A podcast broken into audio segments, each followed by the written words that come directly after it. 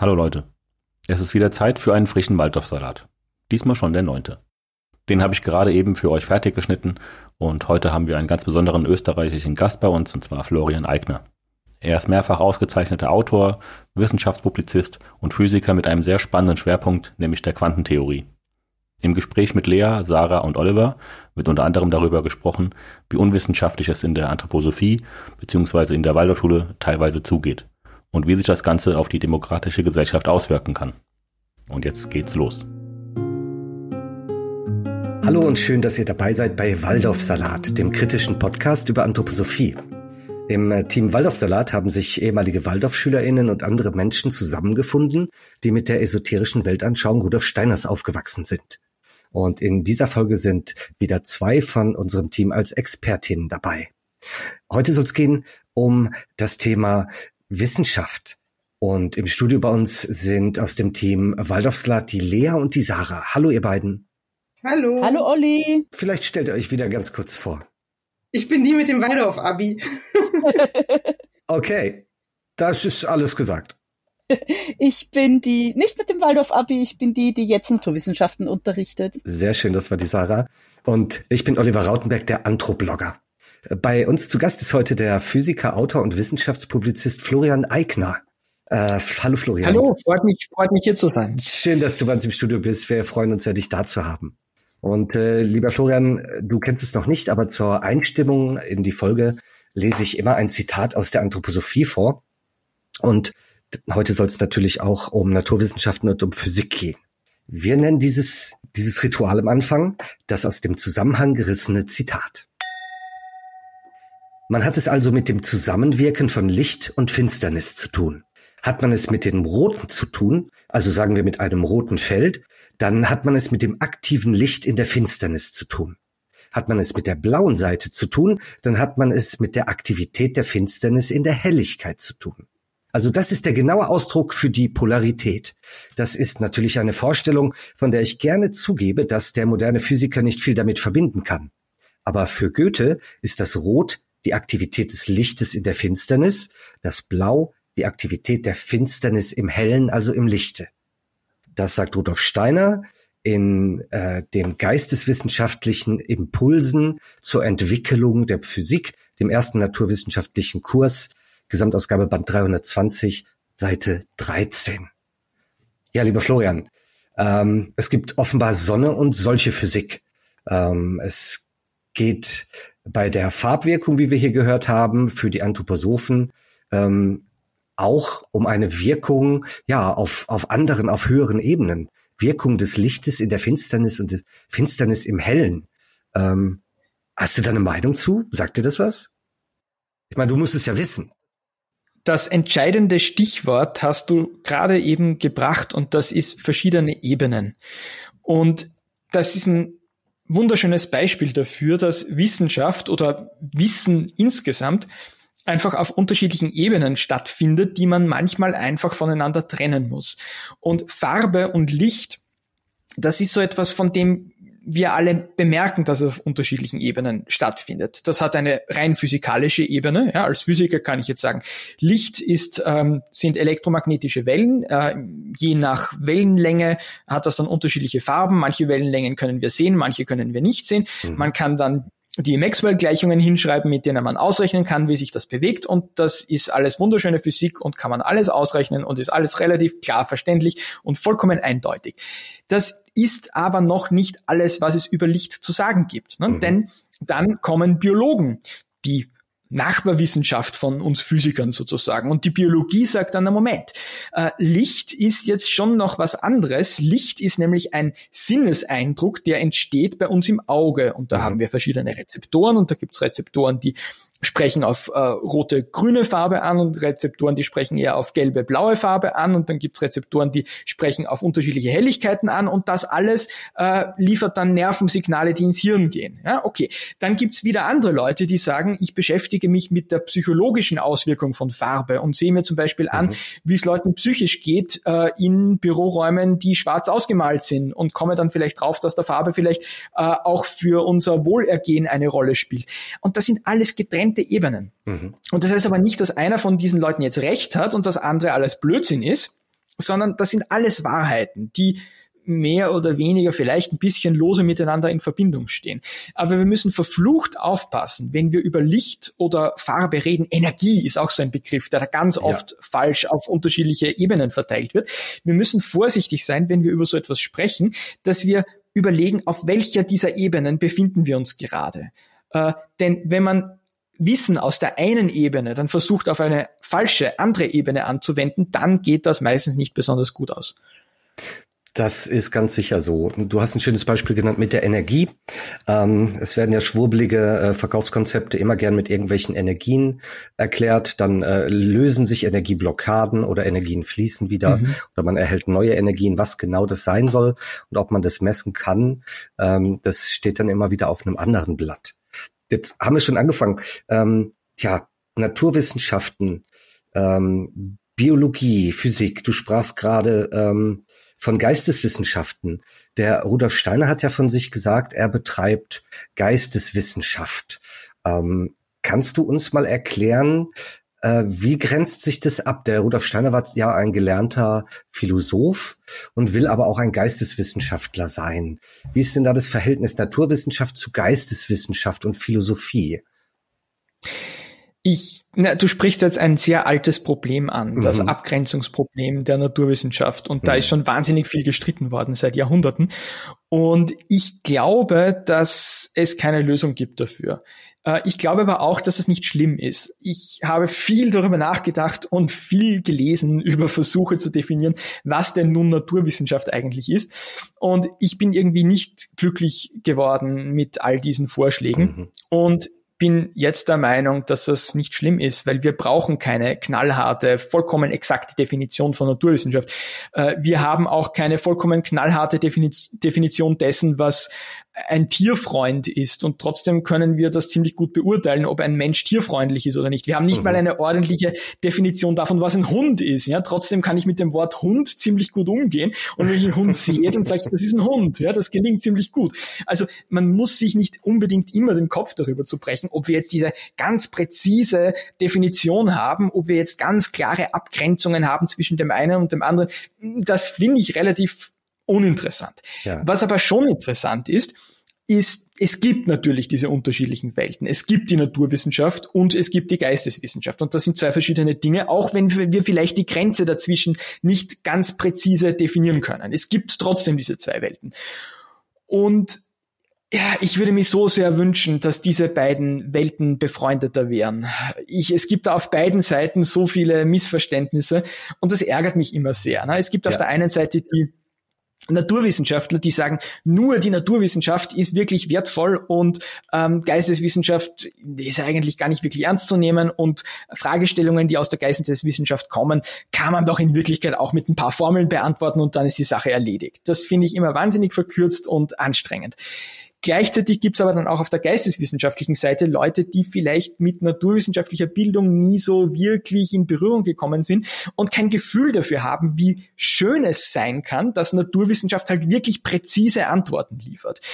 Das hat man nämlich in der Geisteswissenschaft selten. In der Geisteswissenschaft hat man ein Problem, das kann man dann sezieren und Assoziationen finden zu anderen Problemen und das ist wahnsinnig spannend und toll und man kann ein ganzes Netz und ein ganzes Gebüsch an verschiedenen miteinander zusammenhängenden Fragestellungen aufwerfen.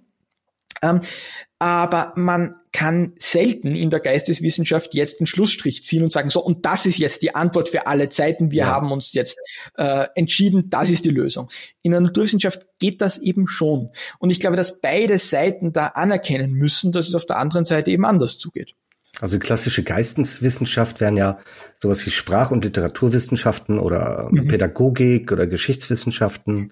Und das steht ja schon im krassen Gegensatz dazu zu der esoterischen Weltanschauung eines Rudolf Steiners, die er als Geisteswissenschaft bezeichnet, die ich spöttisch immer gerne Geisterwissenschaft nenne, weil der Dr. Steiner, der wird ja verehrt als Doktor, viele nennen ihn auch, also gläubige Anthroposophinnen nennen ihn nur den Doktor, ganz wichtiger Titel in dem Falle, und man unterstellt ihm damit quasi auch Universalkenner von Medizin, von Physik und so weiter zu sein.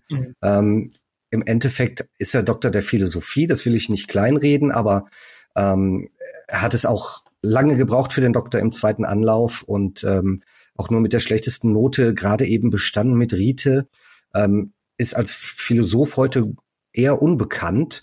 Aber es wird immer noch kritiklos geschrieben, ja, der war ein großer Geisteswissenschaftler. Und im Endeffekt, ich finde das gut zusammengefasst in einem Zitat von Steiner, aber Naturwissenschaft sagt er eigentlich, dass die naturwissenschaftlichen Erkenntnisse, denen müsste man sich entäußern. Ja, man soll die ganz fallen lassen, nicht beachten, wenn man in die höheren Sphären der Anthroposophie eintreten möchte. Und seine Tatsachen habe er durch rein übersinnliche Beobachtungen gewonnen, als Geistesforscher. Und wenn man das tut, dann sollte man sich naturwissenschaftlichen Erkenntnissen peinlich genau entäußern, denn die führen in die Irre den Geistesforscher. Das heißt, da haben wir so einen Kampf. Die Naturwissenschaft, die will alles immer nur messen und wiegen. Und es gibt ja so viel dann in dieser Zwischenwelt, was wir noch nicht verstehen oder noch nicht messen können. Und ich finde es immer erstaunlich, dass Steiner das nicht durch Experimente oder irgendwelche handfesten Dinge zu seinen Erkenntnissen kam, sondern wirklich durch auf dem Sofa sitzen und nachdenken. Und das war seine Geisteswissenschaft.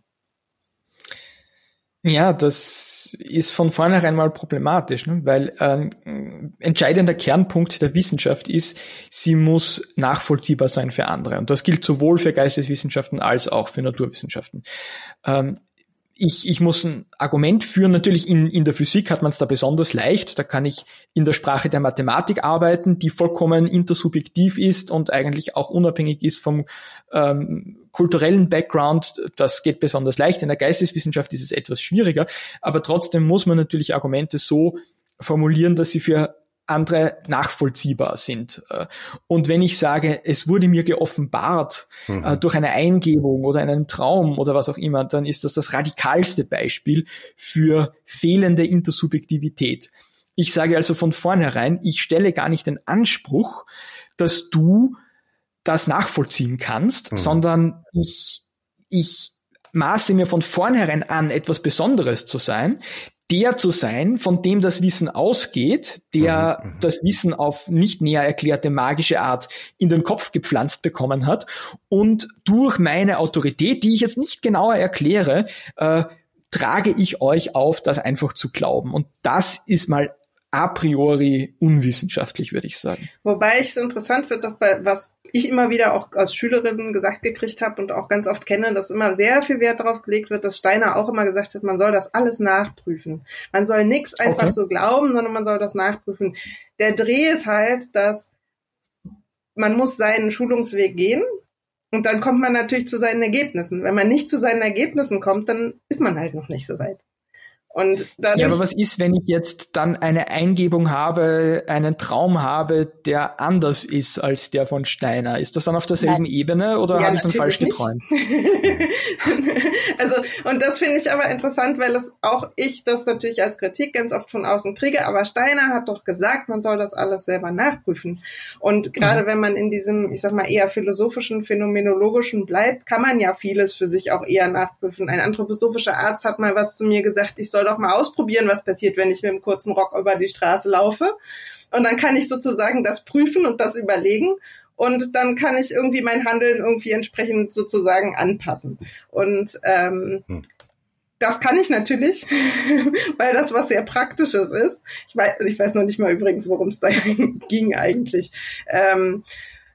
Aber wenn es jetzt wir hatten vorher Licht, um zum Beispiel Licht geht, was ich überhaupt nicht sehen kann, weil meine Augen die nicht wahrnehmen können, dann habe ich mit dem Ansatz natürlich ein Problem. Und wenn es dann um Atlantis und Lemurien geht und ich das natürlich nicht irgendwie zu den Ergebnissen komme wie Steiner, dann wird das Problem natürlich noch viel größer. Aber die Lösung dafür, Lea, ist natürlich immer die gleiche. Du bist falsch. Steiner war richtig. Ja. Aber die Ergebnisse, zu denen wir kommen, durch selber nachdenken, sind offensichtlich, wir sind noch nicht so weit, wir sind nicht so tief drinnen im Prozess, sonst würden wir ja auf die richtigen von Steiner geschauten Ergebnisse kommen. Genau, wir sind noch nicht weit genug entwickelt und wir sind in dem Schulungsweg, den Steiner ja schon gegangen ist, wo er sehr weit war, sind wir halt sozusagen irgendwie noch unten am Berg und Steiner war halt schon oben am Gipfel und komischerweise hat es aber irgendwie bisher niemand geschafft, da auch wirklich hochzukommen und die gleiche Aussicht dann da zu haben. Ja. Das heißt, man muss sich dann daran halten, was er gesehen hat. Er sagte mal, also bei den Anthroposophen heißt das geschaut. Genau. Ja, was er geschaut hat. Was er geschaut hat, ja. Ich glaube, da sind wir jetzt schon beim ganz, ganz wichtigen und gleichzeitig ganz, ganz schwierigen Punkt angekommen. Und ich habe so in den letzten Monaten das Gefühl, dass der immer wichtiger wird, nämlich dieses Gebot, überprüfe es doch selbst mit deinen Sinnen. Ja, genau.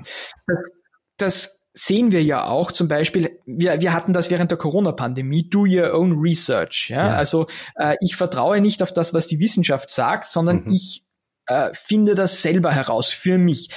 Und das ist unglaublich schwer, weil das ist prinzipiell ja etwas Gutes. Wenn jemand sagt, ich will nicht auf irgendjemanden vertrauen, sondern ich will mit meinen eigenen Methoden, mit meinen eigenen Augen, mit meinen eigenen Sinnen herausfinden, was die Wahrheit ist, kann man ja nicht als aufgeklärter Mensch dagegen argumentieren. Das ist ja prinzipiell etwas höchst Lobenswertes.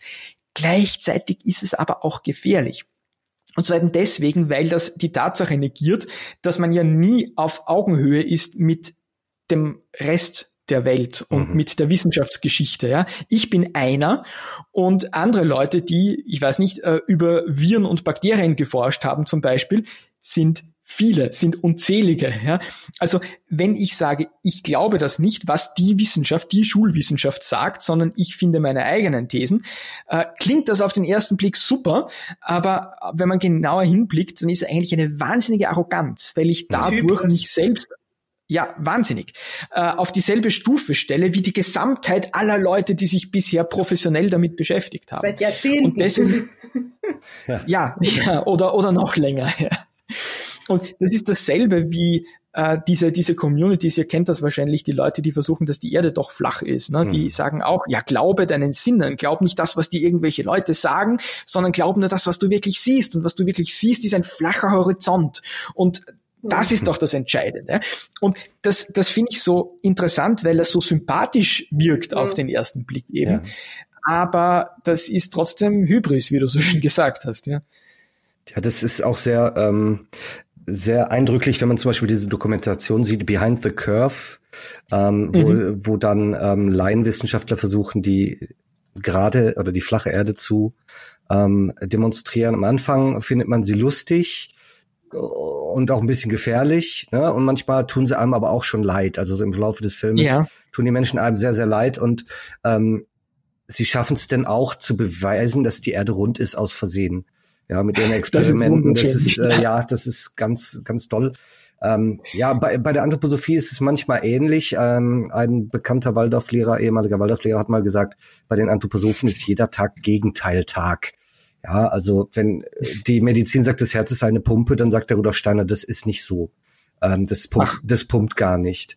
Und wenn jemand sagt, was über Spektralfarben, jetzt haben wir es wieder von Licht, sagt er, nein, Newton hat sich geirrt. Also die Sonne enthält nicht alle Farben und das Sonnenlicht. Und das ist gar keine Wirklichkeit, das ist gar nicht so. Also er nahm sich sehr oft das Recht raus. Wie war das jetzt? Also Steiner war Vertreter der Farbenlehre Goethes, oder? Ja. Aber und inwieweit ist die jetzt genau anders als Newton? Ich glaube, ich habe die Subtilitäten da noch nicht ganz durchschaut. Ich kann es mal an einem Zitat festmachen. Da sagt er, Newton sagt, da kommt das weiße Licht rein, mit dem Prisma kriege ich die 7 Farben des Regenbogens. Die Sonne enthält also schon alle Farben, wir brauchen sie nur rauszuholen. Aber so ist es gar nicht. Diese Geschichte mit dem Regenbogen ist keine Wirklichkeit. Das heißt, weißes Licht enthält nicht alle Farben. Wie er das gemeint hat, da müsste man vielleicht nochmal den gesamten Text durchgehen, aber es hat ihm offenbar große Freude gemacht, zu sagen, die Wissenschaft mit ihren messbaren Erkenntnissen, die hat entweder die falsche Wahrheit oder nur einen Teil der Wahrheit, sondern als geisteswissenschaftlicher Forscher, wenn man so okkulte Übungen macht, dann kann man eine Hellsichtigkeit erreichen und dann kann man auch Auren und alle möglichen Dinge sehen, Fabelwesen. Und wer das nicht geschafft hat oder da noch nicht ist, der beweist damit nur, dass er solche Welten nicht wahrnehmen kann. Ja, das ist, als würden ihm die Organe dazu fehlen, solche Welten wahrzunehmen. Und der gute Steiner konnte das. Und das wird halt sehr, sehr wenig heute noch in Frage gestellt. Jetzt haben wir gerade kurz, sieht halt da auch schön den Unterschied. Unterschied, ne? Weil Newtons Farbenlehre wurde ja tatsächlich dann widerlegt. 100 Jahre nach Newton von Thomas Young, der dann Experimente gemacht hat und festgestellt hat, na, Newton war ja ein Anhänger der Korpuskeltheorie, also für Newton war Licht, bestand Licht aus kleinen Lichtteilchen. Und Young hat dann eben gemeint, nein, das ist nicht so, sondern Licht ist eine Welle. Und das war ein großer Konflikt damals schon, der auch schon länger tobte, und Newton war halt da ganz radikal auf der Teilchenseite. Andere Leute, Huygens gab es damals, waren Vertreter der Wellentheorie, und Young hat dann eben das berühmte Doppelspaltexperiment gemacht, wo man Lichtwelle durch zwei Schlitze schickt und dann sieht man so Wellenmuster, und dann kann man sagen, ja, okay, Licht hat offensichtlich doch Welleneigenschaften. Also hier sieht man, dass in der Naturwissenschaft eben selbst ein Superstar wie Newton widerlegt werden kann. Und das ist ganz wichtig, ne? Weil so wie halt Steiner in der Anthroposophie der Superstar schlechthin ist, war halt damals Newton der Superstar der Naturwissenschaft. Das ist vielleicht durchaus vergleichbar. Und trotz dieses Status, und obwohl Newton mit wirklich fieser Boshaftigkeit versucht hat, sich diesen Superstar-Status zu erhalten und andere Leute nicht hochkommen zu lassen. Also Newton war kein besonders netter Typ. Ja? Aber trotzdem gelingt es in der Naturwissenschaft dann eben auch solche etwas unangenehmen Superstars zur Seite zu schieben, wenn sie halt nicht recht hatten.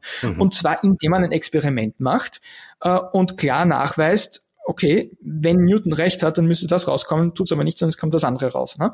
Und das ist so fundamental anders als das, was ihr jetzt beschrieben habt bei Steiner, wo es ja überhaupt nicht darum geht, jetzt eine nachvollziehbare Beobachtung zu machen, um die Wissenschaft zu widerlegen, sondern das wird nur gefühlt. Ne? Das wird irgendwie durch selbstbestimmte Autorität verkündet. Das ist halt was völlig anderes als das, was man der Wissenschaft macht. Und es wird sogar nicht nur gesagt, also es wird nur nicht kein Experiment gemacht, sondern es wird auch noch gesagt, ja, das, was du da jetzt siehst im Experiment, vernachlässige das. Wir wissen ja mehr als das, dass man das sieht im Experiment. Das Licht ist keine Welle, sondern das Licht, die Farben entstehen erst im Auge des Betrachters. Vorher ist alles farblos. Also wir können das einfach postulieren, und selbst wenn jetzt jemand herkommt und das Gegenteil zeigt, dann sage ich, na, das brauchst du jetzt nicht glauben, das ist nur die profane Naturwissenschaft. Wir wissen ja, wie es in Wirklichkeit ist. Wir wissen ja viel mehr. Und ich glaube, das finde ich, das, was daran besonders gefährlich ist, dass man sich nicht als alternative Wissenschaft begreift, sondern eigentlich als oberhalb der Wissenschaft. So, die Wissenschaft kann und muss uns gar nicht widerlegen, weil es ist völlig wurscht, was die Wissenschaft sagt. Wir wissen es ja besser. Also ich würde dem so ein bisschen widersprechen, weil wenn ich mich so zurückerinnere, ist es schon so, wir haben das auch mit Wellen und so gelernt, und ich würde sagen, also auch von allem, was ich jetzt gelesen habe, dass eigentlich gerade besonders viel Wert auf eine, die sagen das immer phänomenologisch, auf eine Beobachtung gelegt wird. Nur der Unterschied ist ja, dass das, was ich sozusagen als Lehrer mit bloßem Auge beobachten kann oder auch unter einem Mikroskop oder wie auch immer, aber erklärt mir ja noch nicht wirklich sozusagen, wie es zustande kommt und warum das so ist und was das dann alles impliziert, sondern dazu brauche ich ja tatsächlich dann nachher irgendwie Theorien und Zahlen und Modelle und muss da tatsächlich dann sozusagen aus der Betrachtung heraus nochmal anders in Technik und Theorie und irgendwie so einsteigen. Und das ist, glaube ich, also aus meiner Wahrnehmung das, was dann fehlt. Und das war in meinem, wenn ich so zurückdenke, wie kam das, dass ich irgendwann das dann in Frage gestellt habe? Weil ich war ja jahrzehntelang irgendwie einfach da total drin. Und ein ganz wesentlicher Punkt war, da habe ich einen Podcast gehört aus Amerika, wo es genau um das ging, wie kommt eigentlich Goethe und Naturwissenschaft und Steiner zusammen? Und wir haben in der Schule Naturwissenschaften nach Goethe gelernt. Und das war mir nicht klar. Das hat mir auch niemand gesagt. Und das ist, wenn man es jetzt so oder wenn ich jetzt so drüber nachdenke, total absurd. Aber es steht tatsächlich auch in den Ausschreibungen, auch heute noch bei der Waldorfschule, also auf waldorfschule.de für die so Physik, Chemie, Bio-Lehrer steht das drin, dass sie tatsächlich wirklich phänomenologisch, heißt das dann immer, also sie sagen nicht, wir machen das nach Goethe, aber dass sie phänomenologisch arbeiten und zum Beispiel das Atommodell nicht einführen zunächst und dass sie sie gehen immer aus der Beobachtung heraus und wollen dann, dass die Schüler das machen, was an sich ja erstmal nicht so schlecht ist, nur wenn es dabei bleibt, wird's halt schwierig. Eine Sache noch, die ich dann zu Goethe sagen wollte, dass als ich das dann wusste, fiel mir das erst auf. Also Steiner hatte einfach hatte einige Jahre im Goethe-Archiv gearbeitet. Sehr lange. Und einfach alles, was Goethe geschrieben hat, irgendwie gerade zu diesen naturwissenschaftlichen Dingen einfach gelesen. Und das Goetheanum heißt halt auch nicht irgendwie, keine Ahnung, für mich war das immer so vom Gefühl her, ich wusste gar nicht, was das ist, war das immer so ein bisschen wie der Vatikan, der Anthroposophen, gefühlt. Der heißt Goetheanum, das Ding, dieses Gebäude und der Ort. Zentrale. Genau. Und gleichzeitig ist das halt wieder aber nicht wie der Vatikan, wo man jetzt offiziell sagt, da sitzt jetzt halt der Papst und da geht's jetzt um Glauben. Und im Goetheanum geht's jetzt auch nicht, wenn man sagt, Steiner war Philosoph, dann könnte das ja so eine Philosophenriege sein. Nein, das Goetheanum heißt Freie Hochschule. Und hat irgendwie verschiedene Abteilungen, ich glaube 11 oder so, die heißen dann Sektionen zu unter anderem Medizin, Landwirtschaft, Naturwissenschaften. Und in diesen Sektionen soll aber auf Basis der Geisteswissenschaften von Steinern Wissenschaft stattfinden oder findet auch statt und wird halt unter anderem mit Geld von der Weleda und so finanziert. Das heißt, da wird sozusagen Wissenschaft in Anführungsstrichen veranstaltet mit Ergebnissen, zu denen sie auch kommen und auch Studien gemacht. Und gleichzeitig basiert das alles auf Goethes Perspektive auf Wissenschaft. Also da hat ein Literat oder ein Poet und dann nachher mit Steiner ein Philosoph auf Wissenschaft geguckt und sich das irgendwie zu eigen gemacht. Und das kriegen wir dann nachher beigebracht. Und als mir das so dämmerte, dachte ich so, ups. Und jetzt vertraue ich allem, was ich gelernt habe, nicht mehr, sozusagen. Weil ich dachte ja immer, ich habe ein Abitur, ne? Ich habe ja eine normale Allgemeinbildung, sonst hat man ja kein Abitur. Aber ja, du kennst es ja nicht anders, weil du ja die Zeit überwiegend auf der Waldorfschule verbracht hast, ne? Oder lange Zeit. Ja, also mich hat das ein bisschen erwischt, wie ich da gewechselt habe. Aber gar nicht so sehr, wie ich erwartet hatte. Ich habe halt gedacht, okay, die machen das anders. Mir war das überhaupt nicht klar, dass das nicht nur eine andere Art zu unterrichten war, sondern auch einfach eigentlich eine andere Art, über Wissen nachzudenken, was eigentlich Wissen ist. Und ich dachte immer, dass wir an der Waldorfschule mehr lernen, dass wir tiefer hineingehen in die Wissenschaften. Also für mich war das ganz klar, das gibt diesen tollen Epochenunterricht, da hat man 3 Wochen das gleiche Fach am Stück und danach weiß ich viel mehr und ich habe die Zusammenhänge begriffen und ich verstehe, also ich habe nicht nur, und jetzt in Anführungszeichen, Bücherwissen angesammelt, sondern ich verstehe das Wesen und das Wesenhafte und das So-Sein und den Charakter dieses Phänomens oder dieses Fachs, dass das überhaupt nicht so ist. Das Wesen des Sauerstoffs hast du dann nach der Epoche begriffen.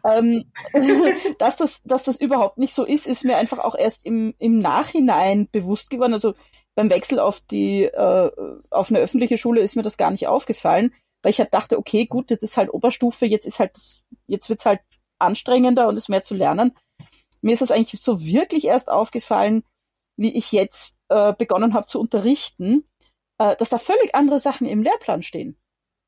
So, klar, also dass man eben nicht damit beginnt, dass man, weiß ich nicht, die Flamme anthropomorphisiert und sagt, also das Feuer will verschlingen. Ja?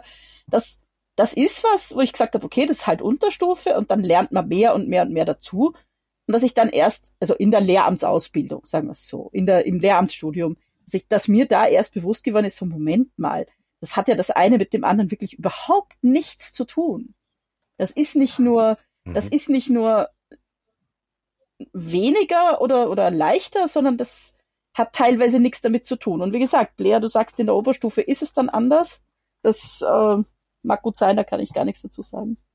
Aber es vermischt sich halt fröhlich weiter, ne? Also wenn man dann in Bio was übers Blut lernt, dann lernst du schon korrekt, wie das Blut aufgebaut ist und irgendwie so. Aber du lernst halt auch, dass der Blut als Lebenssaft im Menschen und dass man dann irgendwie mit den Säften und den Temperamenten und dann ist man plötzlich bei den alten Griechen und dann, also man kommt dann ganz schnell zu irgendwelchen, der Eisenanteil im Blut und damit die Kometen, also, ne, so, also du bist halt super schnell irgendwie, das steht teilweise dann auch in den Epochenheften, von einer Natur oder den korrekten Informationen, die es halt auch gibt, weshalb einem das auch nicht so auffällt, aber ist man halt total schnell in dem, was dann ganzheitlich irgendwie schnell auch genannt wird, dass man dann plötzlich sich als Mensch in der Welt, in Berührung mit den Elementen und sowas wie Ätherkräfte wird nicht gesagt, aber das liegt dahinter, sich dann irgendwie so in der Welt verortet durch Anschauung und Anthroposophie halt, auch wenn es einem nicht gesagt wird. Das finde ich jetzt eigentlich gar nicht schlecht, so von der Grundidee her. Also diesen Gedanken, ich nehme mal ein Thema und versucht das dann in unterschiedlichen Zusammenhängen zu beleuchten, das hat für mich eigentlich etwas total Reizvolles.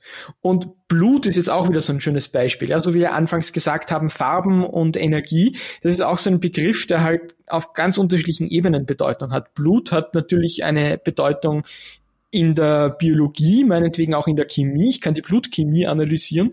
Aber dann hat es natürlich auch eine kulturhistorische Bedeutung und eine emotionale Bedeutung. Und ich finde das durchaus schön, wenn man das vielleicht gleichzeitig macht. Aber nur dann, wenn man klarstellt, dass es eben unterschiedliche Betrachtungsweisen sind. Und wenn man dann nicht so tut, als könne man aus der einen Betrachtungsweise etwas lernen über die andere Betrachtungsweise. Denn die Vier-Säfte-Lehre der Antike, wo das Blut halt eine wichtige Rolle spielt, die sagt uns einfach überhaupt nichts über das, was wir heute in der modernen Medizin über Blutgruppen wissen müssen. Das sind vollkommen getrennte Dinge. Und ich glaube, das ist das Entscheidende, dass man da ehrlich ist und sagt, ja, okay, ähnliche Begriffe in unterschiedlichen Zusammenhängen, aber das sind schon verschiedene Themen. Ja, das klingt vielleicht ähnlich, aber das muss man gedanklich trennen. Wenn man das tut, ja, offensichtlich ist das bei euch nicht der Fall gewesen, aber wenn man das tut, fände ich es prinzipiell durchaus reizvoll zu sagen, wir machen jetzt mal 3 Wochen Sauerstoff oder so. Warum nicht? Wie seht ihr das? Also der Unterricht hat mir auf jeden Fall immer Spaß gemacht. Also das ist glaube ich schon so, dass das was ist, was natürlich irgendwie, ja, wenn einfach mehr passiert, ne, und man mehr aus der Anschauung macht und das auch leichter. Also ich glaube, es gab auch eine Studie mit österreichischen WaldorfschülerInnen, die fühlen sich in den Naturwissenschaften kompetenter als die RegelschülerInnen tendenziell. Und denen macht das auch mehr Spaß. Die Sache ist halt dadurch, dass wir dieses Oberflächliche, es ist ja kein tiefes Lernen, wir verstehen ja nicht wirklich, was da passiert, sondern es bleibt halt genau absichtlich in diesem Hin- und Her-Wabern zwischen den, also ne, wir lernen sozusagen eher die Philosophie als tatsächlich die Naturwissenschaft und natürlich fühlt man sich dann da kompetenter am Ende. Ich habe halt das Wesen der verschiedenen Stoffe verstanden. Ich kann aber kein Periodensystem anwenden. Wir haben mit Periodensystem nie gearbeitet. Und wenn das grundsätzlich aber wegbleibt, dann fehlt halt zur Allgemeinbildung schon ein bisschen was. Das ist dieser Fokus auf die Phänomenologie, so hieß es. In Deutschland gibt es da ein geflügeltes Wort dafür, eine Knopf-Hoff-Show.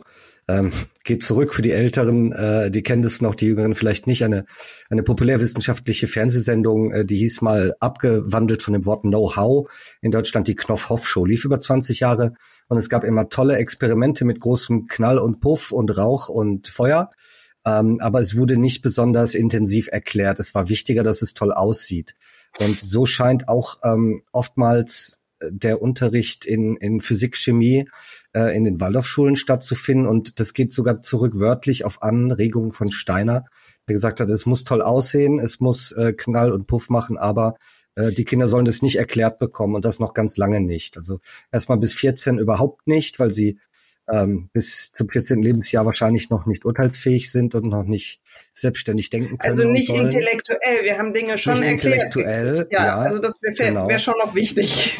Also das ist richtig. Also es ist oftmals eher, geht es darum zu staunen über die Wunder der Welt, aber sie nicht verstehen zu sollen. Und dann fiel das Wort Epochenheft. Ich weiß nicht, ob der Florian das kennt. Das ist quasi ein selbstgemaltes, selbst entworfenes Schulbuch, was die Kinder für sich selbst anlegen, da ja in der Unterstufe und im Generellen eher auf Bücher ganz verzichtet wird. Erstellt man also aus dem, was man von dem Lehrer verstanden hat oder von der Tafel abschreibt, sein eigenes Lehrbuch. Und das ist dann wieder das Einfallstor für teilweise auch krude Esoterik. Wir haben da viele Beispiele von Epochenheften, wo hanebüchener Quatsch drin steht oder irgendwas Astrologisches plötzlich überall reinspielt. Ja. Und das ist das, was ich immer sage, das ist so eine, die Kinder absichtlich unmündig halten, weil man ihnen nicht zutraut, dass die Hintergründe verstehen zu können. Und es ist ganz genauso angelegt. Und ein großes Problem seit jeher an den Waldorfschulen, dass Naturwissenschaften dort, wie man auch aus Studien weiß, eher ein Stiefkind sind und auch das Wissen für die SchülerInnen am Ende nicht das ist, was man haben will. Ganz kurz als Notiz, wir hatten bis Ende der 12. In den Naturwissenschaften eine Formelsammlung und ein Diercke Atlas und ich glaube, das war's. Den guten Diercke Weltatlas. Und genau. Es ist ja nicht nur so, dass es keine Bücher gibt an der Schule, sondern es ist ja auch durchaus unerwünscht, dass die Kinder so Was ist was oder so Bücher zu Hause lesen. Weil mit diesen Dingen dann in die Schule kommen und sagen, aber ich weiß, wie das funktioniert. Das ist im Universum gar nicht so, wie Sie gesagt haben. Das ist kein großer Geist, der der die Erde dreht, sondern ich weiß, wie das funktioniert. Ich habe das genau gelesen. Das wird von den Lehrern überhaupt nicht gern gesehen. Also wenn ich denke jetzt gerade an meinen Physikunterricht, wir machen gerade Dichte. Und in der Waldorfschule würde ich zur Dichte erklärt bekommen als Kind und habe ich erklärt bekommen, dass die eine größere Erdenschwere haben und dass die dichten Materialien, das Wort Dichte, glaube ich, ist gar nicht gefallen, dass die einfach noch erdverbundener sind und deshalb nicht nach oben streben. Während, ich glaube, wir haben das mit Sinken und Schwimmen tatsächlich nur gemacht, während die Materialien, die im Wasser schwimmen oder aufsteigen, die sind schon weiter und sind eben nicht mehr so erdverbunden. Und das würde ich jetzt eigentlich nicht mal mehr als weiß ich nicht, weitreichende phänomenologische Erklärung gelten lassen. Das ist einfach pure Esoterik. Und das finde ich halt schon sehr schwierig, wenn man sowas beigebracht kriegt und dann vielleicht einfach auch glaubt, weil es einem niemand anders erzählt und weil es auch eben ja nicht erwünscht ist, dass man mehr drüber lernt. Also der Aufbau war eigentlich gerade in der Oberstufe immer so, dass wir an einem Tag also sozusagen ein Experiment gemacht haben und durchaus auch verschiedene und wirklich coole Sachen, die waren dann meistens irgendwie vorbereitet. Wir mussten den Versuchsaufbau sehr genau abzeichnen, wir mussten das zu Hause dann beschreiben. Also noch ohne, dass wir sozusagen die Lösung hatten, uns das selber überlegen. Und es ging wahnsinnig viel Zeit auch immer in diese Hefte rein. Also wenn man jeden Bunsenbrenner und alles, was man irgendwie so macht, da irgendwie abzeichnen soll, ist man halt auch eine Weile beschäftigt. Und dann kommt man am nächsten Tag rein. Das soll sich dann über Nacht setzen. Und dann kommst du am nächsten Tag wieder in den Unterricht und dann hast du erstmal rhythmischen Teil und Morgenspruch, wo ja übrigens auch immer Gottes Geist und alles wird bewegt durch Esoterik, ne? Also damit fängt der Tag schon mal an. Und dann hast du den rhythmischen Teil und dann geht man in die Reflexion zu dem, was man am Tag davor gemacht hat. Und schreibt dann sozusagen nochmal oder korrigiert Dinge gegebenenfalls, die man irgendwie dann falsch aufgeschrieben hat oder so. Und vom Umfang her ist es so, dass man in den, ich glaube ab der 6. Teil, ab da 8. Also in der Oberstufe zumindest hat man die 4 Jahre Oberstufe, jedes Jahr eine Epoche, das entspricht so ganz grob einer Wochenstunde. Nur, dass man halt sich sehr viel mit anderen Dingen einfach auch beschäftigt. Also der Anteil dessen, was man da, ich sag mal, als kognitives, intellektuelles Wissen lernt, ist in so einer, also per Zeiteinheit deutlich geringer. Und das ist in Bio ein bisschen mehr, aber in Chemie ist es auch so. Wie einheitlich halten sich die Lehrerinnen und Lehrer an das? Gab es da bei euch auch Lehrpersonen, die gesagt haben, ja gut, okay, schon schön und gut, was Steiner da geschrieben hat, aber ich will schon irgendwie einen relativ normalen und modernen naturwissenschaftlichen Unterricht machen. Oder werden die dann entfernt von der Schule? Zumindest in den ersten 8 Jahren hat man ja eine Lehrerin oder einen Lehrer für alles. Also nicht für ganz alles. Es gibt ein paar Fächer, die sind Ausnahmen. Aber für den Hauptunterricht, das heißt alle diese Epochen, die Biologie, die Geografie, das findet alles mit einer Lehrperson statt. Die muss das auch nicht studiert haben, es ist eine Lehrerin normalerweise oder ein Lehrer, aber das ist gar kein Problem, dass die da jetzt eine Physik-Epoche unterrichten und eigentlich Deutsch und Englisch studiert haben. Das ist kein Problem. Und da ist auch ganz oft einfach das Wissen dazu nicht da. Und in den ersten 8 Jahren würde es mich sehr wundern, wenn es tatsächlich Lehrer gäbe, die da sagen, ich habe jetzt einen naturwissenschaftlichen Anspruch. Ich glaube, die bleiben einfach nicht freiwillig lang auf der Waldorfschule. Mhm. Für die Oberstufe fällt es mir ganz schwer zu sagen, dadurch, dass mir das ja damals auch nicht aufgefallen ist. Also, weil es sagt halt keiner, Steiner hat gesagt. Mhm. Steiner und auch Phänomenologisches oder nach Goethe oder so, das sagt einem nie jemand. Es tauchen in der Oberstufe auch keine Vokabeln mehr wie irgendwie Elementargeister oder sonst was auf. Das heißt, man hat vom Eindruck her, oder ich hatte auf jeden Fall den Eindruck, dass wir total solide naturwissenschaftliche Lehrkräfte hatten. Jetzt habe ich aber diesen Physikkurs von Steiner gelesen und bin echt hinten übergefallen, weil im Prinzip das, was er da sagt, das ist, was wir gelernt haben.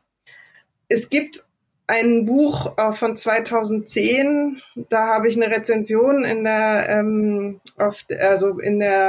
Erziehungskunst, also dem Hausmagazin des Bundes der Freien Waldorfschulen irgendwie gelesen, wo es genau darum geht, wie bringt man Oberstufenschülern Elementarkräfte und Ätherkräfte, egal. Also wie kann man das sozusagen in den Unterricht mit einfließen lassen, ohne dass das für die komisch wird und dass das irgendwie dann Sinn macht und halt sich positiv auf die Entwicklung des Jugendlichen oder der Jugendlichen dann auswirkt.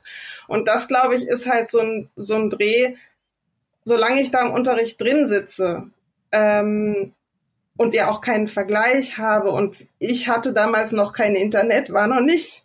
Und ich weiß nicht, wie das heute ist, also wie sehr das dann teilweise auch knallt. Aber ich hatte nie das Gefühl, was Falsches beigebracht zu kriegen. Aber das ist halt genauso wie in diesen Steiner Vorträgen. Im Nebensatz fällt das. Im Nebensatz fällt so ein, ja, aber der moderne Physiker, der versteht das so nicht. Oder wir können das mit der modernen Wissenschaft im Moment einfach noch nicht zu Ende ergreifen, weil unser Instrumentarium ist noch so stumpf. Oder dass man dann irgendwie, also ich habe korrekt gelernt, Wankelmotoren, Verbrennermotoren und so, auch sehr anschaulich und so.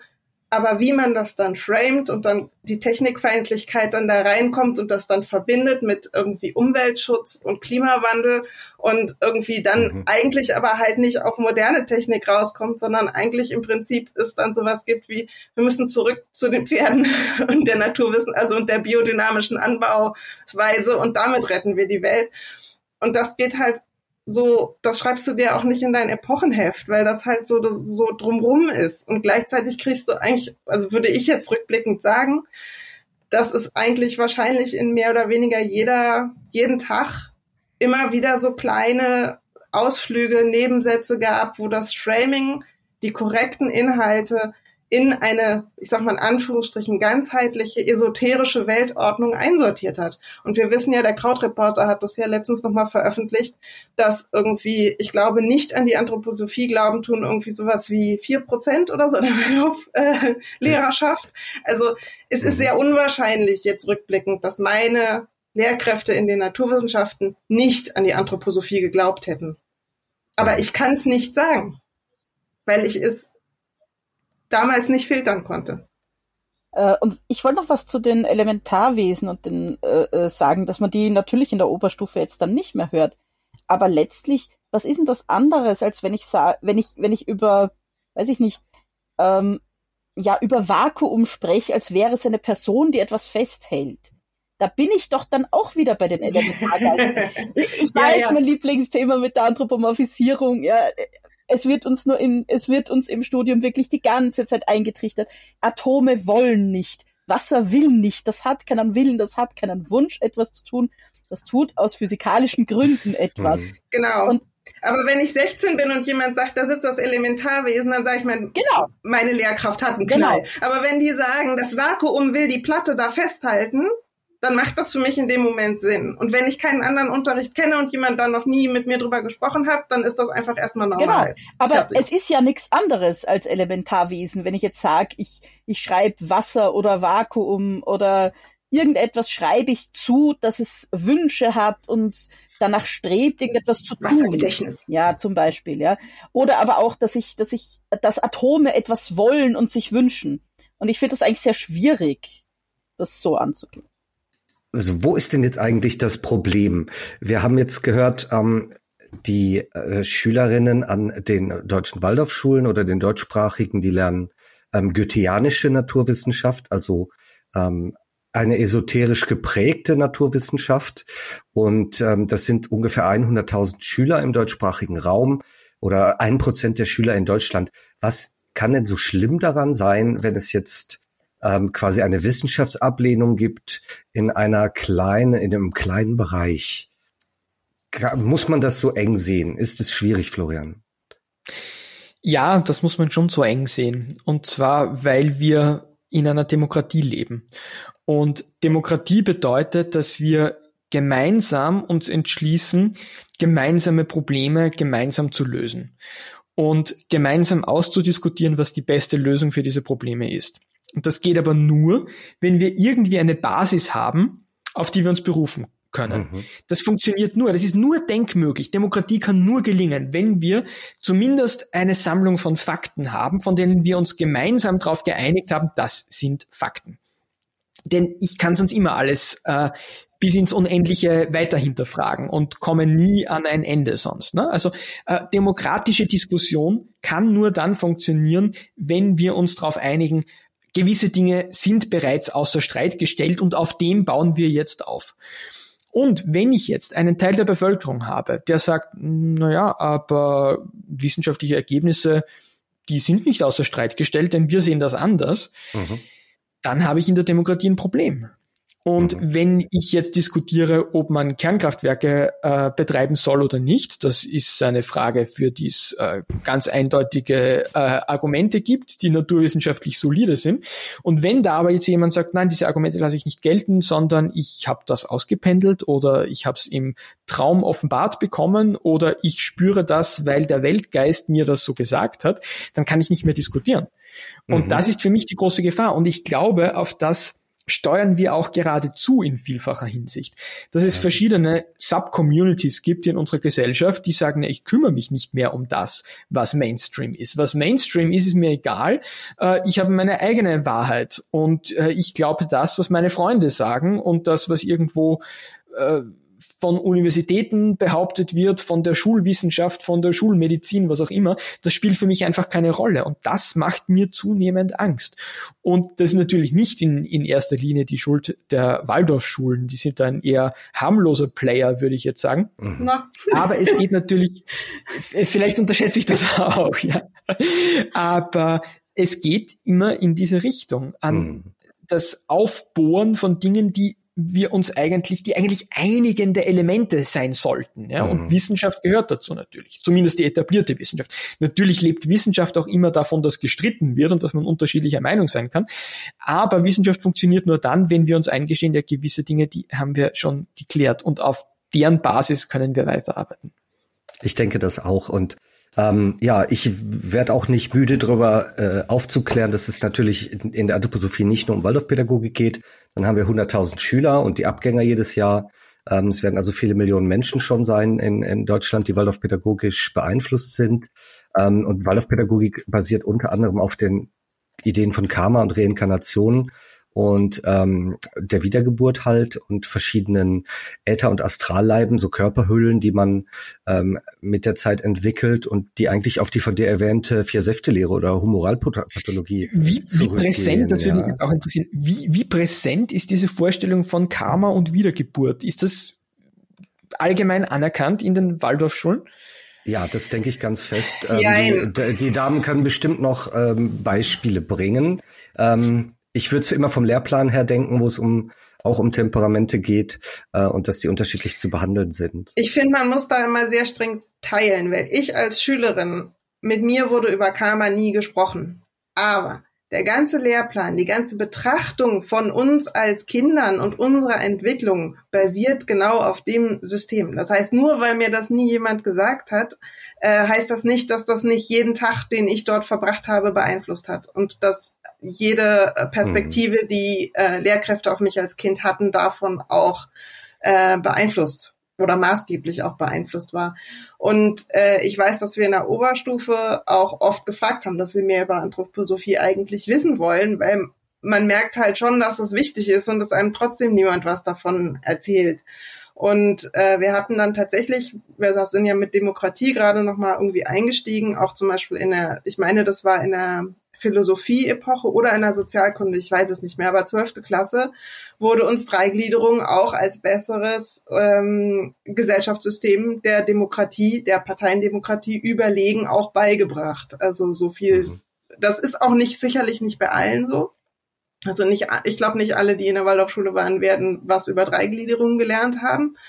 Aber wir hatten da halt jemanden, der sehr für das, was so direkte Demokratie heißt und so ein Omnibusprojekt und sowas engagiert war und insofern das auch so ein bisschen Steckenpferd war und wir haben das auf jeden Fall beigebracht gekriegt und das unterminiert natürlich die Demokratie zusätzlich, also wenn dann auch noch alternative Gesellschaftsbilder als irgendwie Überlegen präsentiert werden. Das Problem war, dass bis vor 3 Jahren dachte ich, das, was ich gelernt habe und wie ich gelernt habe, ist total solide, wissenschaftlich und demokratisch. Ich habe mich nie als außerhalb des wissenschaftlichen oder demokratischen Kanons wahrgenommen.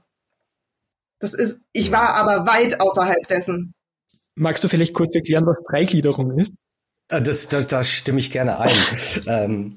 Ich hub ja an zu erzählen, es ist nicht nur die Waldorfpädagogik, sondern halt in der anthroposophischen sogenannten Medizin geht man ja auch davon aus, dass Krankheiten auch mit den Ungewichten dieser verschiedenen Äther- oder Astralleibe zu tun hat. Oder in der biodynamischen Landwirtschaft geht man von kosmischen Strahlen aus, die man mit Kuhhörnern channeln will. War nicht Corona und spirituell aufgeladene Lebensmittel erzeugen sollen. Und ja, Corona kommt auch nach Ansicht mancher Anthroposophen von schädlichen Planetenkonstellationen, denn es ist ja schließlich eine kosmologische Weltsicht und die hat immer mit dem Kosmos zu tun. Neben all dem hat Rudolf Steiner auch noch eine neue Gesellschaftsform sich ausgedacht, wie wir zusammenarbeiten könnten in der Gesellschaft, und zwar es spielt immer die 3 oder die 7 eine Rolle, diesmal hier wieder die 3, soziale Dreigliederung. Da geht es darum, dass quasi die gesellschaftlichen Bereiche grob in 3 Teile zu unterteilen sind. Es gäbe das Geistesleben, sowas wie Wissenschaft, Kunst und Kultur. Es gäbe das Rechtsleben, Gesetzgebung und das Wirtschaftsleben. Und die sollen doch bitte sehr getrennt voneinander sein. Also zum Teil ist es augenfällig. Die Wissenschaft soll sich nicht das Geistesleben, die Wissenschaft sich nicht beeinflussen lassen vom Wirtschaftsleben. Das würde ich ja schon noch unterschreiben. Aber zum Beispiel das Geistesleben soll sich selber verwalten. Also soll der Staat zum Beispiel eine Schulpflicht einführen können, wenn er das will. Aber die Inhalte, die in Schulen gelehrt werden, die sollen dann von den Lehrenden selber bestimmt werden.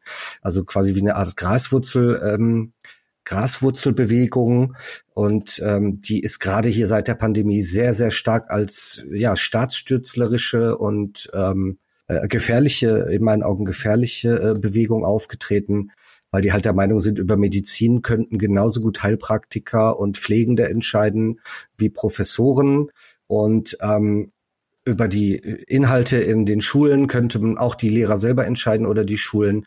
Und was damit so ein bisschen meiner Meinung nach bezweckt wird, ist, man will seine Pseudowissenschaften in jeden Bereich reinkriegen und will auch, dass die unwidersprochen bleiben. Ja, also man setzt auch sehr stark auf zum Beispiel auf Homöopathie in der Medizin, und da ist es völlig egal, dass es seit über 225 Jahren keinen Wirknachweis gibt. Das ist Erfahrungswissen und das soll dem Schulwissen gleichgestellt werden.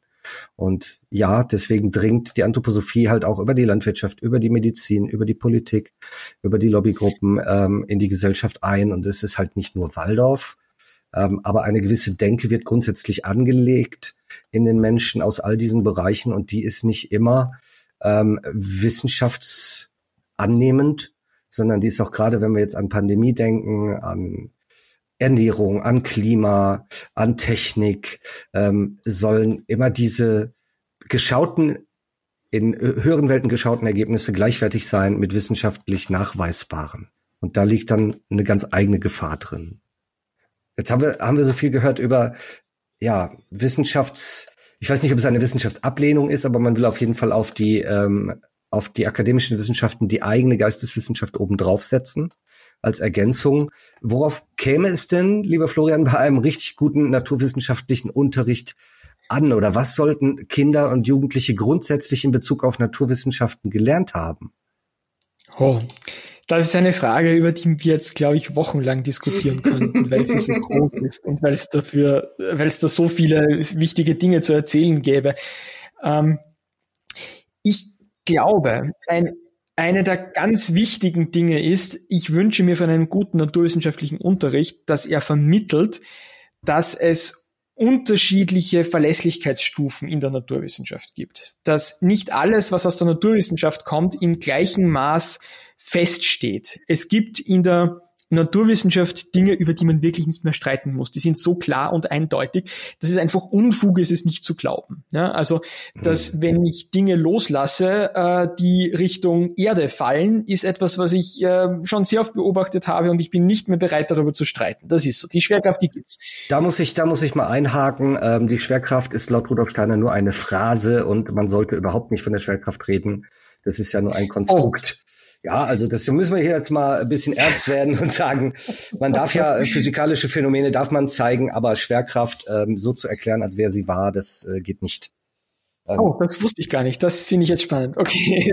Genau, es geht halt immer ums Phänomen und man soll dann, also das ist dann nach Goethe, dass du von den Phänomenen auf das Urphänomen kommst. Mhm. Und dann soll man das Urphänomen verstanden und verinnerlicht haben als Mensch. Mhm. Und dass man dann anfängt, irgendwie das zu technisch irgendwie zu zerlegen, das ist dann irgendwie nicht mehr so im Sinne des Steiners. Okay, ja gut, da wird es natürlich schwierig. Aber wir haben das auch gesehen in politischen Diskussionen, dass es oft auch wichtig ist, dazu zu sagen, okay, das ist wissenschaftliche Tatsache, über die ist nicht zu streiten, das ist wunderbar perfekt belegt, das wissen wir.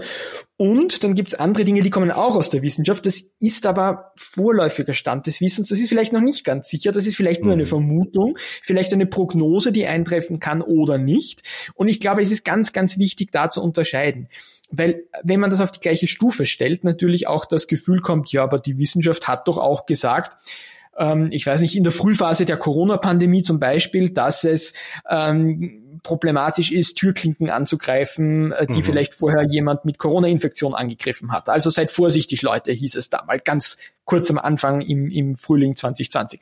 Dann hat man festgestellt, nein, Schmiereninfektion ist kein Faktor bei Corona-Pandemie, ist egal, es geht um das sich gegenseitig anhusten, das ist das, was wirklich gefährlich ist. Ja? Okay, jetzt kann ich sagen, na gut, das kam aber von der Wissenschaft und das war falsch, das heißt, die Wissenschaft hat ja auch nicht immer recht, das heißt, ich kann der Wissenschaft ja nichts glauben. Das ist so ein ganz, ganz verbreiteter klassischer Gedankengang und der ist halt falsch. Denn es gibt sehr wohl Dinge aus der Wissenschaft, denen wir vertrauen können. Und deswegen, glaube ich, ist es so wichtig zu vermitteln, es gibt wirklich felsenfeste Verlässlichkeit und dann gibt es andere Dinge, die nicht so felsenfest verlässlich sind. Das alles ist Wissenschaft und man muss da wirklich unterscheiden. Ich stelle mir gerade vor, wie schwierig das ist, das einem esoterisch geschulten Waldorflehrer oder einer Waldorflehrkraft klarzumachen, dass es Dinge gibt, die messbar sind und er oder sie muss aber auch die Flagge hochhalten für das Nicht-Messbare. Das scheint zu Konflikten vorprogrammiert zu sein. Basara wollte was sagen. Ja, Florian, ich wollte dich fragen, inwieweit das vielleicht auch ein Problem ist. Oder ja, Problem ist es sicher, aber wenn Wissenschaftler in der Kommunikation immer betonen, sie sind sich nicht sicher und sie wissen es nicht ganz genau. Die sind immer sehr vorsichtig. Wenn irgendwas nur 95% sicher ist, dann sagt man, es ist eine stark bestätigte Hypothese und wir haben einen Unsicherheitsspielraum. Während wenn ein Esoteriker genau geträumt hat, dass dieses und jenes passiert ist, dann ist er sich ganz sicher. Und dass man da nicht nur zwei völlig unterschiedliche Dinge miteinander vergleicht, sondern dass man da zwei Menschen stehen hat und der eine sagt, na, es könnte sein, es gibt eine geringe Wahrscheinlichkeit, dass ich nicht recht habe. Und der andere sagt, nein, ich bin mir 100% sicher, ich habe recht. Und dass wir in der Kommunikation da was verändern müssen. Das ist tatsächlich ein Problem. Das sehe ich ganz genauso wie du, ja. Und da soll man auch nicht zu zurückhaltend sein, weil natürlich, ich kann immer sagen, bewiesen ist in der Naturwissenschaft 100%ig gar nichts, sondern immer nur vielleicht so 99,97%. Und wenn ich dann natürlich immer sprachlich relativiere und sage, ich vermute stark, aber sicher weiß ich gar nichts, ist das natürlich auch eine Gefahr. Aber mir geht es in erster Linie wirklich um diese Unterscheidung von verschiedenen Abstufungen. Ja? Also um jetzt nochmal auf dieses furchtbare Corona-Thema zurückzukommen, es bietet sich einfach so an. Also dass Covid-19 von Coronaviren ausgelöst wird, darum müssen wir nicht streiten, das wissen wir. Ja? Ob es sinnvoll ist, da sind wir jetzt bei den politischen Konsequenzen, Schulen zu schließen während einer Pandemie ist eine kompliziertere Frage, wo auch andere Aspekte reinkommen. Ja? Und da wünsche ich mir mehr Unterscheidung. Ja? Also in der Wissenschaft kann man natürlich, soll immer kommunizieren und soll alles, was man weiß oder glaubt zu wissen, in die Öffentlichkeit tragen, aber auch dazu sagen, das ist jetzt meine Meinung. Und das halte ich für politisch sinnvoll. Und das auf der anderen Seite ist jetzt wirklich ein Fakt. Und darüber müssen wir nicht mehr streiten, denn das ist geklärt. Und in der dritten Box hier ist vielleicht etwas, was vermutlich ein Fakt werden wird, wenn wir noch ein bisschen weiter forschen dran.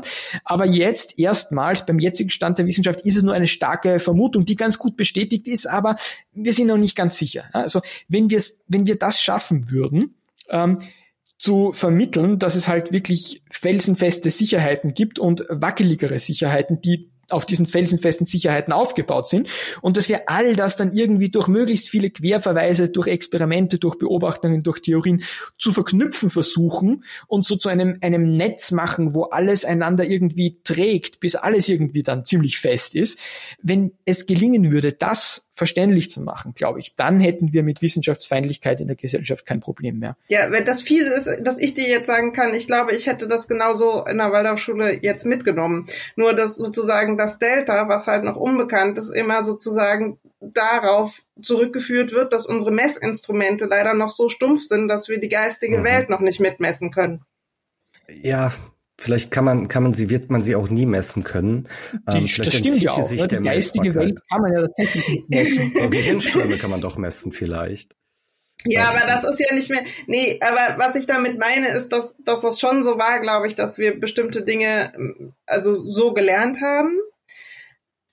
Nur, das ist ein bisschen wie mit auch der Homöopathie. Also viele von uns kriegen ja dann auch zu Hause, also nicht nur in der Schule einen solchen naturwissenschaftlichen Unterricht, sondern zu Hause gibt es dann auch noch Homöopathie und alternative oder pseudomedizinische Behandlungen.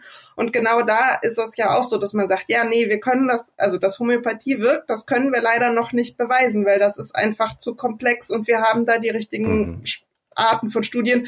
Und nur als ich kleiner war, gab es ja tatsächlich noch viel, viel, viel weniger Studien, als es heute zu Homöopathie gibt. Aber das gilt ja auch für andere Phänomene. Und ich weiß, dass es immer auch so Geschichten gab, die so tradiert wurden, so im Sinne von, wenn wir jetzt über Masern reden, dass gesagt wird, na ja, Masern ist eigentlich total ungefährlich. Man muss es nur richtig begleiten und behandeln. Und das wissen halt vor allem die anthroposophischen Ärzte, weil die normalen Kinderärzte, die haben ja irgendwie... Und Kinderärztinnen, die haben das ja keine Masern gesehen und dann wird das Fieber gesenkt und dann wird alles ganz schlimm.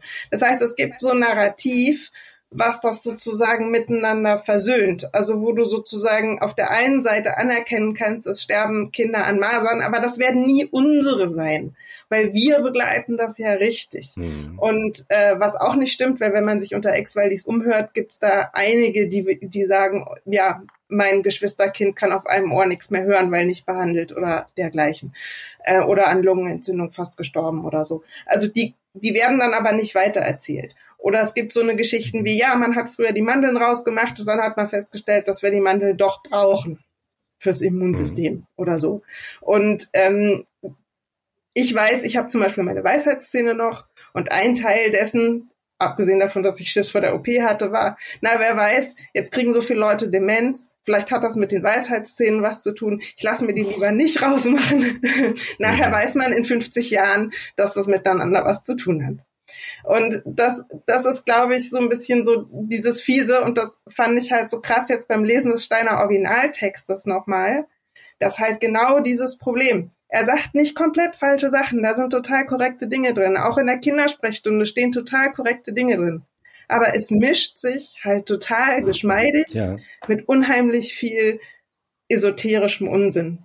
Und wenn man sich da nicht sehr sicher ist dessen, was ist kein Unsinn, wird man es nicht voneinander trennen können, weil es in sich wieder als geschlossenes System Sinn macht. Und weil man es auch einfach nicht anders kennt. Also wir sind als Kinder da drinnen und das ergibt insgesamt Sinn und keiner erklärt uns, was wir uns da jetzt mitgenommen haben, was wir da Komisches gelehrt bekommen haben. Das ist, steht völlig, ja, man hatte mal Physik und wir haben das da alles mal gelernt in der Schule, aber dass wir da was anderes gelernt haben, dass das ein komisches System war, das kommt eigentlich nie wieder zur Sprache und das ist auch nie wieder wichtig. Und das ist eigentlich ganz schade. Und wenn man die Experimente mag und die Lehrkräfte mag und irgendwie das Gefühl hat, man schreibt irgendwie auch sinnvolle Sachen in sein Heft und dann hat man zwischendrin nochmal, ich habe bei Reiseübelkeit immer irgendwie Homöopathie gekriegt, das hat total funktioniert. Ne? Bei Reiseübelkeit, glaube ich, ist das tatsächlich auch was, wo das super funktionieren kann. Aber natürlich habe ich das ja im eigenen Leib, jetzt sind wir wieder beim Phänomenologischen, ich habe mit meinen eigenen Sinnen gemerkt, wie durch diese Globuli meine Reiseübelkeit weniger geworden ist. Und das informiert natürlich wieder, wie ich im Unterricht sitze, wenn mir da jemand ähnliche Dinge erzählt, dass ich das dann wieder glaube. Ja, und zumindest in der Mittelstufe ist es ja auch nochmal, man hat diese Lehrperson jetzt seit 5, 6, 7, 8 Jahren und geht zu dem Zeitpunkt einfach auch davon aus, dass die dir keinen Blödsinn erzählt. Ja. Weil wir tendieren und wir hoffen, dass die Lehrpersonen, wir gehen eigentlich davon aus, dass Lehrer und Lehrerinnen uns jetzt keinen groben Blödsinn erzählen. Weil sonst müsste ich in der Schule sitzen und dürfte gar nichts mehr glauben. Und irgendwo dieses Vertrauen ist da und wenn diese Person mich jetzt schon 7, 8 Jahre unterrichtet, dann glaube ich der natürlich auch ganz viel, weil die hat ja schon vorher ganz viel gewusst. Ja, und 2 + 2 ist 4 habe ich auch korrekt von der gleichen Person gelernt. Genau. Genauso, dass es Zwerge gibt. Ja. Die Autorität der Lehrkräfte und auch der Ärztinnen, die dann vor einem stehen und im Brustton der Überzeugung das gut rüberbringen können. Genau, und am Ende mache ich ein Abitur, wo ich speziell halt auf irgendwie pro Fach, glaube ich, 3 Themengebiete nochmal mich ganz spezifisch vorbereite. Das ist ja dann ein gutes halbes Jahr bis zu den Prüfungen nur, dann lege ich diese Prüfungen ab, genauso wie man sich halt auf Prüfungen vorbereitet. Ich habe zum Beispiel in Chemie nie Abi gemacht, das heißt, es gab da auch nie irgendeine Korrektur oder Feedbackschleife. Man hat ja nicht alle Fächer im Abitur dann und bin dann von der Schule gegangen und dachte, ich hätte eine solide Allgemeinbildung. Es fiel dann auch nicht auf, weil ich habe halt nichts Naturwissenschaftliches studiert. Ja, das ist dann bei mir aufgefallen, dass eben eigentlich dieser komische Überblick, den ich da hatte, also dieses, ja, wir wissen das noch nicht alles und es ist nur wichtig, die Zusammenhänge zu verstehen und es ist überhaupt nicht wichtig, die Details zu wissen, dass man damit im Studium schon ganz schön auf die Nase fliegt, wenn man auf einmal diese ganzen Details lernen soll. Wenn einem vermittelt wird, na, Periodensystem, das braucht kein Mensch und dann sitzt du in der Chemie drin und sagst, Moment, irgendwie brauche ich das doch und funktionelle Gruppen lernen und was für sich. Wir haben halt schon gut gelernt, irgendwie uns sich gut auszudrücken. Und im Zweifel irgendwie so viel oberflächliches Wissen irgendwie so sinnvoll zueinander zu knüpfen, dass meistens auch externe Menschen von Waldorfschülern oft beeindruckt sind. Muss man schon sagen. Mein Deutschlehrer am Kolleg hat mir das dann sogar bestätigt. Er hat mich dann gebeten, meine Aufsätze sollen doch bitte mehr Fleisch, weniger Soße sein. Aber das Sößchen wäre sehr pikant. Also er fand meine Aufsätze eigentlich total gut, aber er hätte doch ganz gern gehabt, dass auch was drin steht, außer Wörtern. Also ich fände es vielleicht nochmal interessant, einen Satz zu sagen, dass das Waldorf-Abitur auch nicht überall gleich aussieht, weil je nachdem, wer es abnimmt das ist ja am Ende immer das Argument, ja, wenn der Unterricht so mies ist, wie ihr sagt, warum haben die dann tolle Abi-Schnitte? Ja, dass dann vorher aber massiv gesiebt wird, wer zum Abi kommt und die nochmal nachtrainiert werden und massiv Nachhilfe nehmen und so weiter, um das überhaupt zu schaffen. Und dann haben halt pro Jahrgang irgendwie 8 Leute ihr Abi von 200. Das ist ja super. Na, das sind schon mehr, bei uns waren das viel. Ich habe es jetzt überzogen natürlich. Naja, ist natürlich auch eine gewisse Selection Bias mit am Werk, ne? Weil Eltern, die das ihre Kinder in Waldorfschulen geben, tendenziell eher wahrscheinlich interessiert und bildungsinteressiert sind, bildungsfreundlich sind und ja wirklich sich bemühen, ihren Kindern etwas Gutes zu geben. Ja? Und das ist ja was Schönes prinzipiell. Und dass aus solchen Familien dann eher schlaue Kinder kommen, ist jetzt auch keine große Überraschung. Und die schaffen halt dann, ich würde sagen, trotz Waldorfschule am Ende ganz gute Ergebnisse wahrscheinlich. Und es ist natürlich auch für bildungsinteressierte Haushalte viel, viel leichter, zu Hause noch ein bisschen auszugleichen, was in der Schule jetzt nicht unterrichtet wurde. Weil, ja klar, wenn ich jetzt denke, wie ich mit meinen Kindern umgehe, wir sitzen beim Abendessen und wir diskutieren über Politik oder wir reden über verschiedene Sachen. Ich meine, man spricht miteinander, man macht Bildungsangebote. Das ist ja ein ganz anderes Lernklima, als wenn ich sage, ich nehme jetzt einfach einen breiten Durchschnitt. Jetzt habe ich viele Schilderungen von euch gehört, wie der Unterricht doch teilweise sehr unterschiedlich ist oder nicht immer wissenschaftlich fundiert. Jetzt werden natürlich die Kritiker der Kritik sagen, aber beim Waldorf-Abitur oder beim Abitur haben doch die Waldorf-SchülerInnen ganz gute Noten. Ja, und wie kann denn dann der Unterricht so arg schrecklich sein, wenn am Ende dann ein super Abischnitt bei rauskommt? Da kennen wir natürlich Faktoren, wie dass viele Eltern Akademiker sind, überdurchschnittlich viele oder auch selber Pädagogen, die sich eine andere Schulform gewünscht haben. Wir wissen, es sind Haushalte mit einem Einkommen, das sich auch das Schulgeld leisten kann. Und wenn man ein überwiegend weißes Klientel hat, ein deutsches Klientel, akademisch wohlhabend, dass dann der Erfolg ja irgendwo garantiert ist. Aber man hat auch noch andere Faktoren, warum das Abi dann doch oft funktioniert, Lea. Also zu meiner Zeit war es halt noch kein Zentralabi.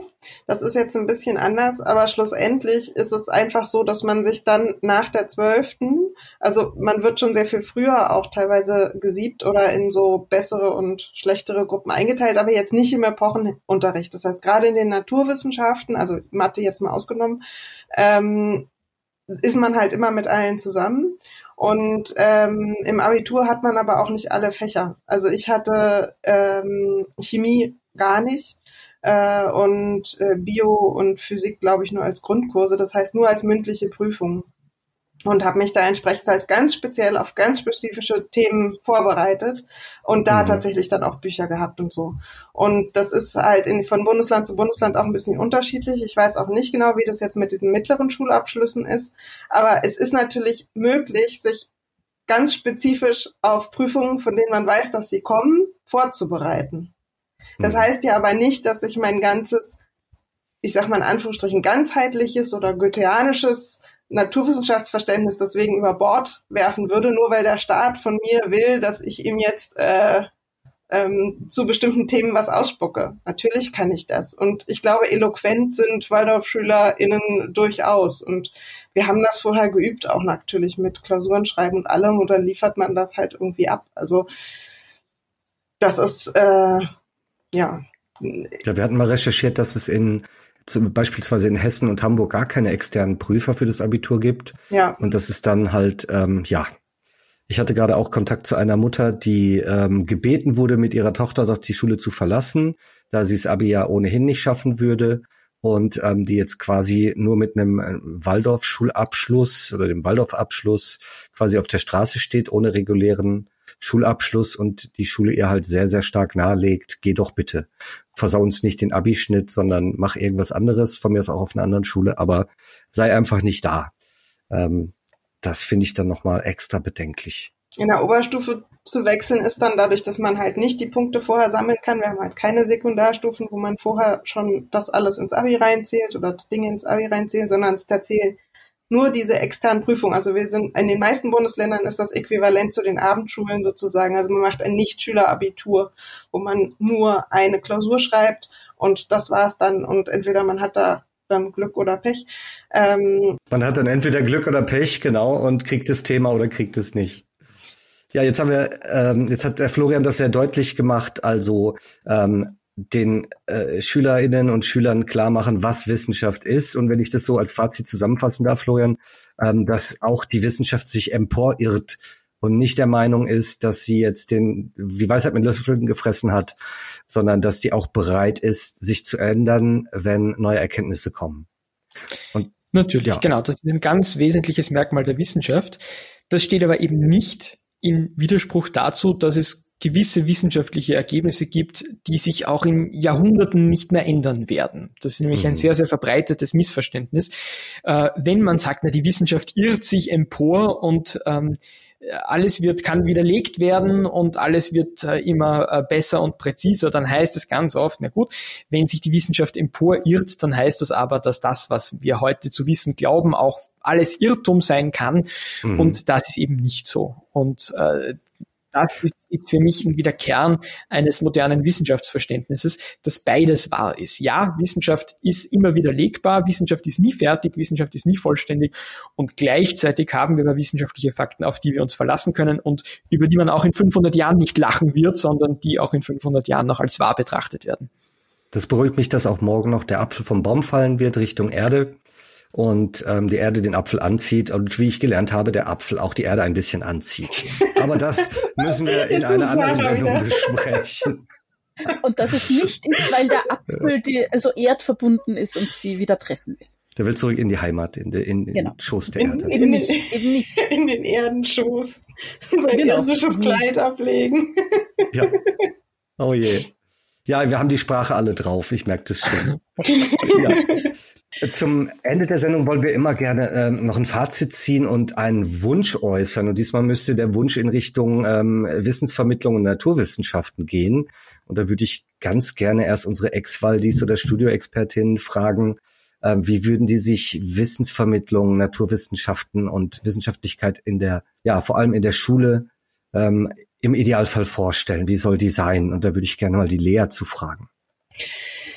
Ich glaube, wenn ich einfach mal so ein bisschen wünschen würde, dann würde ich mir tatsächlich wünschen, dass die Waldorf-Lehrpläne mal von wirklich wissenschaftlichen Menschen mal sehr genau angeschaut werden und man sich dann nochmal überlegt, ob man Waldorfschulen als allgemeinbildende Schulen mit einem dann zur Universität zulassendes Abitur so als Konstrukt irgendwie eigentlich heute noch halten kann. Dankeschön. Sarah. Und ich wünsche mir für alle Menschen, nicht nur für Kinder und Jugendliche in den Schulen, sondern auch für die Erwachsenen, dass sie erfahren können, dass es so Dinge gibt wie Wissen und wie Fakten, die feststehen, über die man auch nicht diskutieren muss und dass das eigentlich was ganz Tolles ist, dass unsere Gesellschaft so Dinge hat, auf die wir uns einfach einigen können. Der Apfel fällt vom Baum. Und dass da oben sind Kondensstreifen und keine Chemtrails. Ja? Dass man einfach Dinge hat, auf die wir uns einigen können, dass wir sagen, es gibt Fakten, es gibt Wissen und die sind so. Und das ist doch auch unheimlich beruhigend. Und ich wünsche mir, dass das alle Menschen erfahren können und dieses Gefühl zu wissen, ja, es gibt einfach Dinge, die wir wissen und wie wir die Welt beschreiben können. Das ist schön. Ja, und mit Florian Aigner haben wir natürlich einen Wissenschaftskommunikator und einen Wissenschaftsfreak im Hause, der nicht müde wird, über Podcasts, über Blogs, über Formate wie die Wild Mics, als Autor, als Publizist sich für die Wissenschaft, für die Wissenschaftskommunikation stark zu machen. Und deswegen toll, dass wir dich als Gast haben. Was wäre dein Fazit oder dein Wunsch? Jetzt hat Sarah das schon so wunderschön zusammengefasst. Ich kann das jetzt gar nicht besser. Ich glaube, genau das, was sie gesagt hat, möchte ich unterstreichen. Ja, wir müssen uns darauf einigen, es gibt Fakten und das ist etwas Wunderschönes. Und genauso können wir als Gesellschaft gemeinsam immer besser werden.